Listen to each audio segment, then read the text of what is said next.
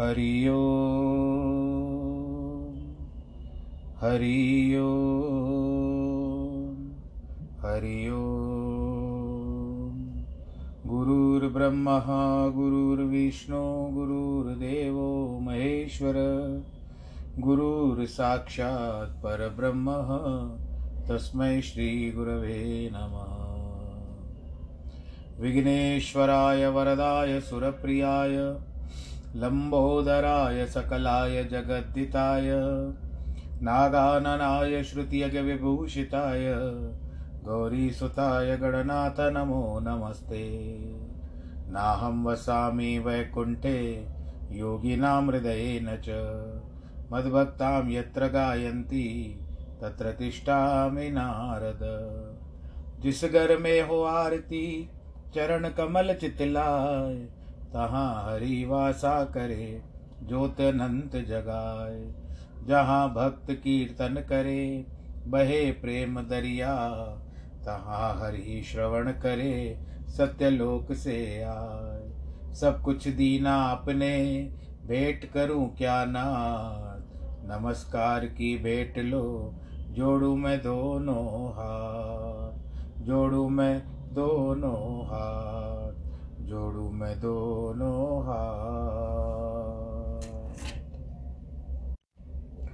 शान्ताकारं भुजगशयनं, पद्मनाभं, सुरेशं, विश्वाधारं, गगनसदृशं, मेघवर्णं, शुभाङ्गं, लक्ष्मीकान्तं, कमलनयनं, योगिवृदानगम्यं, वंदे विष्णुं, भवभयहरं सर्वलोकैकनाथं मङ्गलं भगवान् विष्णु मङ्गलं गरुडध्वज मङ्गलं पुण्डरीकाक्ष मङ्गलायस्तनो हरि सर्वमङ्गलमाङ्गल्ये शिवे सर्वार्थसाधिके, शरण्ये त्र्यम्बके गौरी, नारायणी नमोऽस्तु ते।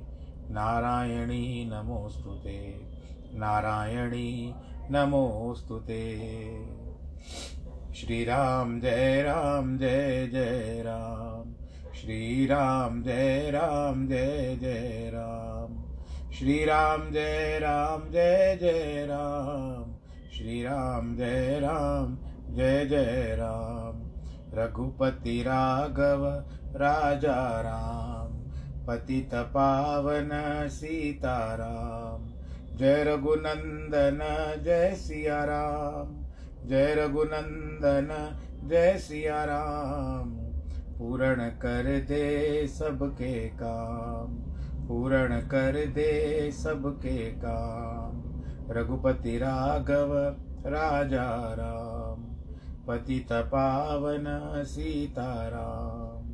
सीता राम बोलो जय सिया राम जानकी वल्लभ, सीताराम जानकी वल्लभ सीताराम। रघुपति राघव राजा राम सी जय सिया राम बोलो जय सिया राम जय सिया राम जय जय सिया राम सिया राम जय सिया राम बोलो जय सिया राम बोलो सियावर रामचंद्र की जय।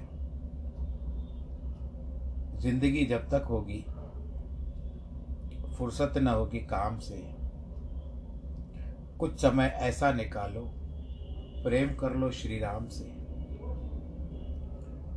क्योंकि आज नहीं तो कल कल नहीं तो परसों, भले सौ वर्ष भी बीत जाए, आपकी आयु भले चार सौ वर्ष हो जाए, होती तो नहीं है। परंतु यदि हो भी जाती है तो भी जिस तरह से गुरु ग्रंथ में कहा गया है, आदि सच, जुगादि सच, है भी सच, नानक, होसी भी सच। बड़ी बनाई बन रही, अब कछु बढ़नी नाय तुलसी ऐसे जान के मगन रहो मनमा तो कहने का तात्पर्य यही है कि आदि सच, पहले पहले सब कुछ सच था। जुगादि सच, युगो युगों में भी सच है। है भी सच, है भी सच, ये प्रकृति जो हमको दिखाती है, क्या हम फलों को जुटला सकते हैं? हम सेब को कहेंगे जब सेब आता है या अमरूद आता है, उन सबको हम कहेंगे कि ये झूठे हैं। प्रकृति ने जो भी बनाई है, सच्चाई से बनाई है। और इनके द्वारा हमको कितनी पौष्टिकता प्राप्त होती है विटामिन प्राप्त होती है। तो पहले तो इसी के ऊपर ध्यान केंद्रित होता था अब आप देखिए भगवान रामचंद्र जी, वन में आपके समक्ष ही थे इतने समय में, और अभी भी है किशकिंदा कांड चल रहा है। इसमें भगवान जी कंदमूल पर है। उन्होंने अन्न तक ग्रहण नहीं किया है। तो इनमें कुछ उस समय की बात होती थी। आज हम जानते हैं कि बहुत सारी दवाइयों का छिड़काव किया जाता है उनके ऊपर। तो हमको भी धो करके खाना चाहिए तो उतनी पौष्टिकता नहीं रही फलों में। पर फिर भी हम सेब को सेब कहेंगे अमृत को अमृत कहेंगे, आम को आम कहेंगे। जो वास्तविकता है, वो वास्तविकता ही दिखाई देती है। तो इन वास्तविक, वास्तविकताओं से दूर हम, दूर हटते हुए जा रहे हैं। हम प्रकृति का, जो प्रकृति को न अपनाकर, जो आधुनिकता की ओर ज़्यादा अग्रसर हो रहे हैं, अप्राकृतिक वस्तुओं को अपना रहे हैं। तो इसमें पौष्टिकता शरीर को प्राप्त नहीं होती है। और उस समय की आप बातें देखिए कि जिस तरह से अगर मैं कहूँ कि माताएँ बहनें या बड़े बुज़ुर्ग भी होते थे, कितनी दूर दूर तक पैदल जाते थे और होते हुए पहुँचते थे और बड़ी आयु तक भी उनको कोई व्याधि नहीं होती थी, बीमारी नहीं होती थी। और तो और, जो आप किन्नर देखते हो कोई सुन रहा है तो भाई, मैं ऐसे ही, मेरा संदेश है और कुछ नहीं है। किन्नर भी देखते हो, सुनते हो तो आप उनको चश्मा नहीं रहता। अच्छा ही है इसमें भी, क्योंकि वो ताली बजाते हैं, हमारे खुशी में शामिल होते हैं। सभी खुशी में आकर के हमारे पास आते हैं, बधाई दे के जाते हैं आशीर्वाद दे के जाते हैं। तो आप देखो, वो जब ताली बजाते हैं तो उनके कहने का तात यही है कि ताली बजाने से क्या होता है? ये मेर, मैंने जहाँ तक सुना है, वास्तविकता क्या है मुझे पता नहीं, परंतु वो जो एक्यूप्रेशर होता है हाथ की हथेलियों का, जिसके कारण उनको चश्मा बहुत विलम्ब से आता है। अब किसी किसी को होगा तो हम उसको कह नहीं सकते, परंतु सामान्यतः किन्नरों को बहुत समय के बाद देखा गया है। खैर, भगवान की अनुकंपा उनके ऊपर बनी रहे। यह तो मेरा केवल एक संदेशा था। अब जिस तरह से सच्चाई की ओर हम देखें तो यदि मैं कह रहा था कि 400 वर्ष भी हमारी आयु हो जाए तो भी 400 वर्ष के बाद भी। उस समय का क्या होगा? चार सौ वर्ष के बाद क्या होगा? 400 वर्ष के बाद क्या होगा? जब हमारे बड़े थे, उस समय में उन लोगों ने सोचा नहीं था कि इतना आधुनिक हो जाएगा कि हम फ़ोन से दूसरे के घर तक संदेश पहुँचा सकते हैं कथा वार्ता पहुँच सकती है। उस समय तो सत्संगों में जाया जाता था, आजकल तो सत्संग हो नहीं रहे हैं। इस कोरोना के कारण, कोविड के कारण पेंडामिक हो गया है। तो जो हरी बनी बनाई बन रही अब कुछ बनने ना है जो बन गई बन गई, अभी कुछ बननेगा नहीं। तुलसी ऐसे जान के मगन रहो मनमाए अपने मन में खुश रहो कि आप घर में बैठे सुन रहे हो कथा। अब हम चलते हैं। भगवान के उस स्थान पर किशकिंदा कांड में चलते हैं अभी। यहाँ पर तीसरा विश्राम आरंभ हो रहा है आज।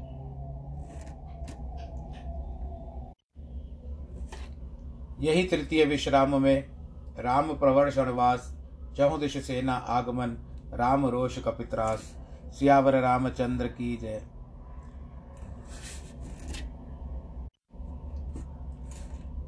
उमा राम सम हित जग माही, गुरु पितु मात बंधु प्रभु नाही। सुर नर मुनि सब की यह रीति, स्वार्थ लागर करे सब प्रीति। शिव जी कहते पार्वती रघुनाथ जी के समान जगत में हितकारी। गुरु, माता, पिता, प्रभु और बंधु कोई नहीं है। अथवा गुरु, माता, पिता तो है, परंतु बंधु कोई नहीं है। सुर सुर, नर, मुनि, सबकी यही रीति है, अपने स्वार्थ के निमित्त प्रीति करते हैं। परंतु राम जी को यह बात नहीं। जो सुग्रीव बाली के डर से दिन रात महाव्याकुल था, शरीर में चिंता के अनेक फफोले और उनके कारण छाती जलती थी, सो उसी सुग्रीव को कपियों ने राजा बना दिया। रघुनाथ जी का स्वभाव बहुत दयालु है। वो जानबूझकर भी ऐसी प्रभुता विसारते हैं, वे मनुष्य विपत्ति जाल में क्यों न पड़े? फिर सुग्रीव को बुलाकर बहुत प्रकार से राजनीति सिखाई। प्रभु बोले, सुग्रीव, सुनो, मैं चौदह वर्ष किसी पुर में नहीं जाऊँगा। इससे यह विदित होता है कि सुग्रीव ने प्रभु को चलने के लिए कहा होगा। अब गर्मी बीत चुकी है, वर्षा ऋतु आई है, निकट के स्वर पर पर्वत पर ही रहूँगा। तुम अंगद की सम्मति से राज करो। जब तक प्रकट करने का समय ना आए, तब तक तुम मेरे काज को हृदय में धारण करके। जब सुग्रीव घर को लौट आए, रघुनाथ जी प्रवर्शन पर्वत पर रह रहे थे। इस पर सब दिन वर्षा होती है। इसके लिए इसका नाम प्रवर्शन पर्वत है। आज के तारीख में भी भारतवर्ष में एक एक स्थान है जहाँ पर चिरापूंजी कहते हैं। वहाँ पर लगभग औसतन बहुत बारिश होती है। प्रथम ही देवन गिरी गुहा राची रुखिर, रुचिर राखी रुचिर बनाए। राम कृपा निधि कछुक दिन वास करिए, करेंगे आए। देवताओं ने प्रथम यह वार्ता जानकर एक गुफा का सुंदर प्रकाश प्रकार से बनाकर रखी थी कि भगवान रघुनाथ जी यहाँ पर आकर के रहेंगे। सुंदर वन के फूलने से अति शोभा हो रही है। मधु के लोभ से भौरों का झुंड गुंजार हो रहा है। कंद मूल फल पत्र शोभायमान बहुत उत्पन्न हुए, जब से प्रभु आए। मनोहर अनूप पर्वत देख करके, वहाँ देवताओं की राजा रघुनाथ जी भाई लक्ष्मण सहित रहते हैं। मंगल रूप बने तब से हो गए, जब से रमानाथ रघुनाथ जी ने वहाँ पर आकर के निवास किया। देवता, ब्रह्मर, जानवर और पक्षी शरीर धारण करके बहुत सुंदर बोली बोलते थे। प्रभु के मन को भी प्रसन्न करते थे। सिद्ध मुनि भी प्रभु की सेवा करते हैं। एक पर्वत की उत्तम सुंदर शिला के ऊपर दोनों भाई सुख से बैठे हुए हैं। लक्ष्मण अनेक प्रकार से भक्ति वैराग्य राजनीति की कथा कहते हैं, भगवान रामचंद्र जी। अब वर्षा काल होने से मेघ आकाश में आए, गरजते परम शोभायमान लगते हैं। लक्ष्मण देखो मोरगढ़, नाचत वारद पेक ग्रही विरत विरत रत हर्ष जस विष्णु भक्त का देख। सियावर रामचंद्र की जय। लक्ष्मण बोलते हैं, भैया, लक्ष्मण देखो, मोरों के समूह बादलों को देखकर नाचते हैं, जैसे गृहस्थी के विराग में प्रीति वाले प्रीति वाले विष्णु भक्त को देख करके प्रसन्न होते हैं। आकाश में बादल गुमड़ गुमड़ और घोर शब्द करके गर्जन करते हैं। इसे प्रिया हो होने के कारण मेरे मन को डर लगता है। जैसे बादलों की बिजली चमकती किंतु घन में रहती नहीं है, इसी प्रकार दुष्टों की प्रीति भी स्थिर नहीं रहती। बादल पृथ्वी के निकट आकर के वर्षस बरसता कर वर्षा करते हैं, जैसे पंडित विद्या पाकर झुक जाते हैं। बूंदों का आघात पर्वत इस प्रकार सह लेते हैं, जैसे दुष्टों के वचनों को संत सह लेते हैं। यद्यपि वर्षा की बूंद, वृक्ष, पशु आदि सब कह सहते हैं, परंतु उनसे अधिक आघात नहीं सहा जा सकता तो दुखी हो जाते हैं। पर्वत अनायास सहते हैं, ऐसे ही खलों के वचनों के समा सबका अंतकरण बिगड़ जाता है, परंतु संतों का नहीं। छोटी नदी जल भर जाने पर ऐसे उतरा चली जैसे थोड़े से ही धन से दुष्ट इतरा जाते हैं। जल पृथ्वी पर पड़ने से मैला हो जाता है, जैसे जीवन में माया लिपट जाती है, और फिर शरीर मलिन हो जाता है। जल सरोवर में सिमट सिमर कर बढ़ता है, जैसे अच्छे गुण सज्जन के पास आते हैं फिर वे इकट्ठे हो जाते हैं। न, नदियों का जल सागर में जाकर इस प्रकार स्थित हो जाता है, जिस प्रकार ईश्वर को प्राप्त कर मन अचल हो जाता है। पृथ्वी हरित तृणों को ऐसे ढक गई कि हरित भूमि तृण संकुल समुझ पर ही नहीं पंथ, जिम पाखंड वादते, लुप्त हो सदुग्रंथ सियावर रामचंद्र की जय। पृथ्वी हरित तृणों से ऐसी ढक गई है। हरित तृण का मतलब हरी घास से, जो तिनके होते हैं, उससे ऐसे ढक गई है रास्ते का पता ही नहीं चलता। जैसे पाखंड के विवाद से सदग्रंथ लिप, लिप्त हो जाते हैं, गुप्त हो जाते हैं, लुप्त हो जाते हैं। मेंढक चारों दिशाओं में इस प्रकार सुंदर बोल रहे हैं कि जैसे ब्रह्मचारियों के झुंड वेद पढ़ रहे हैं। अनेक वृक्ष नवीन पत्तों के हो गए हैं, जैसे साधक का मन ज्ञान से सुंदर हो जाता है। आक जवासा सूख गया, अर्थात उसके पत्ते झड़ गए। जैसे अच्छे राजाओं में दुष्टों का कर्तव्य जाता रहता है। दूर नहीं, ढूँढने से भी मिलती। कहीं भी देखो मिट्टी है, जैसे क्रोध में धर्म नहीं रहता। खेती से भरी हुई पृथ्वी ऐसी शोभायमान होती है जैसे परोपकारी की संपत्ति। रात्रि में बादलों का अधिक अहंकार, अंधकार होने से पटवी जन ऐसे शोभित होते हैं जैसे पाखंडियों के समाज आ गए अधिक वर्षा होने से पानी ने क्यारियों को तोड़ दिया है। इस प्रकार स्वतंत्रता जो इच्छाओं में आने से हो करना, होने पर स्त्री बिगड़ जाती है, चतुर किसान खेतियों को निराकर, शुद्ध करते हैं। जिस प्रकार महात्मा मोह, मद, मान त्याग कर अपने आप को शुद्ध करते हैं। वर्षा ऋतु चकई, चकवा इस प्रकार नहीं दिखाई देते, जैसे कलयुग को पाकर वर्णाश्रम धर्म नहीं दिखाई देते। ऊसर से बरसने से तृणमात्र तक नहीं जमा, जैसे हरिदास के हृदय में काम वासना नहीं उपजती। अनेक जंतुओं से संयुक्त पृथ्वी भरकर ऐसी शोभित हो गई, जैसे सुरांजय की प्रजा बदरी है। जहाँ तहाँ अनेक पथिक वर्षा के कारण मार्ग बंद है, जाने से थक कर बैठे हैं और ज्ञान के उपजने से इंद्रियाँ स्थिर हो जाती है।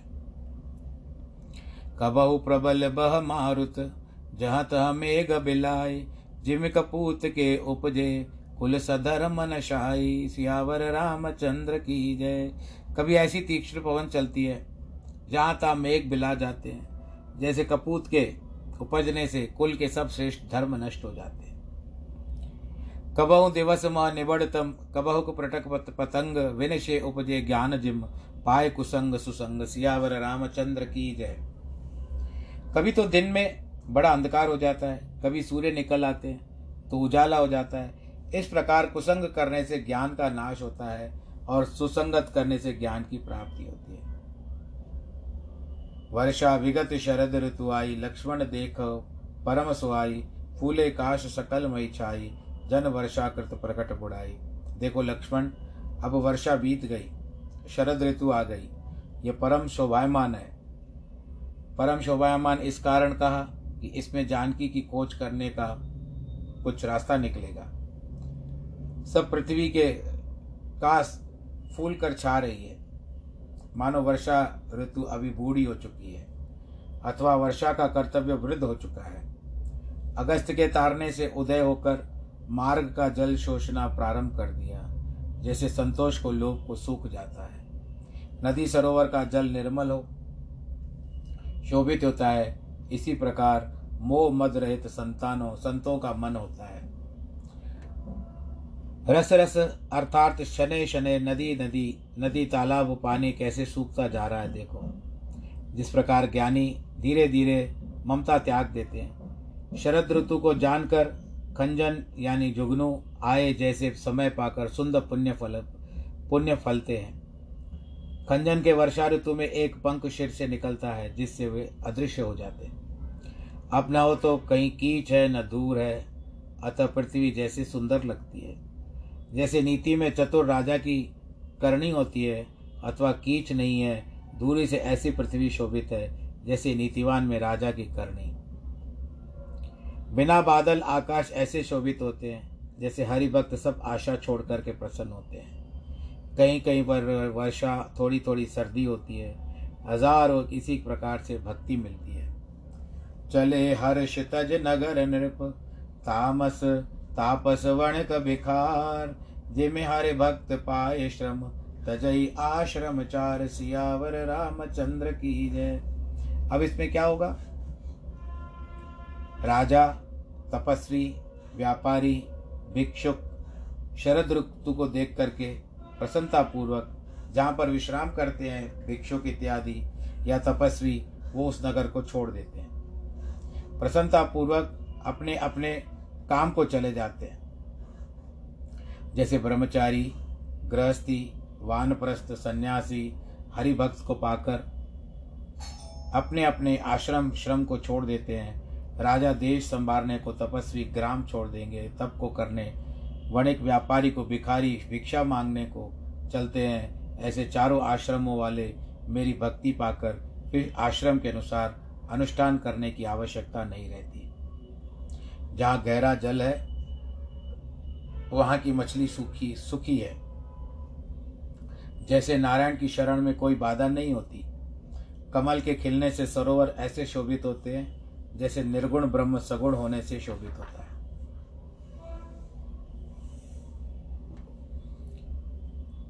अनेक सुंदर भौरे गुंजायमान कर, गुंजार कर रहे हैं। अनेक पक्षी सुंदर बोली बोलते हैं। रात्रि को देखने से चकवा चकवी मन में दुख होता है। जैसे दुष्ट पराई संपत्ति को देख करके दुखित होता है। चातक स्वाति बूंद के निमित्त प्यासे सदा रटते हैं। जैसे शिव के द्रोही कभी सुख नहीं लेते। शरद ऋतु की तीक्ष्ण धूप के ताप को रात्रि के चंद्रमा हर लेता है, जैसे संत के दर्शन पाकर पाप दूर हो जाते हैं। अनेक चकोर चंद्रमा देखते हैं, जैसे नारायण को पाकर उनके भक्त देखते हैं। हिम के डर से मशक दंश भी बीत गए, अर्थात नाश को प्राप्त हो गए, जैसे ब्राह्मणों से द्रोह करने पर कुल का नाश होता है। भूमि जीव संकुल रहे, गए शरद ऋतु पाए सतगुरु मिले जाई जिम, संशय ब्रह्म समुदाय। पृथ्वी पर अनेक जीव जो वर्षा में हुए थे, शरद ऋतु पाकर के नष्ट हो जाते हैं। ऐसे सतगुरु के मिलने से संशय नष्ट हो जाते हैं। वर्षा गत निर्मल ऋतु आई सुदिन तात सीता की पाई।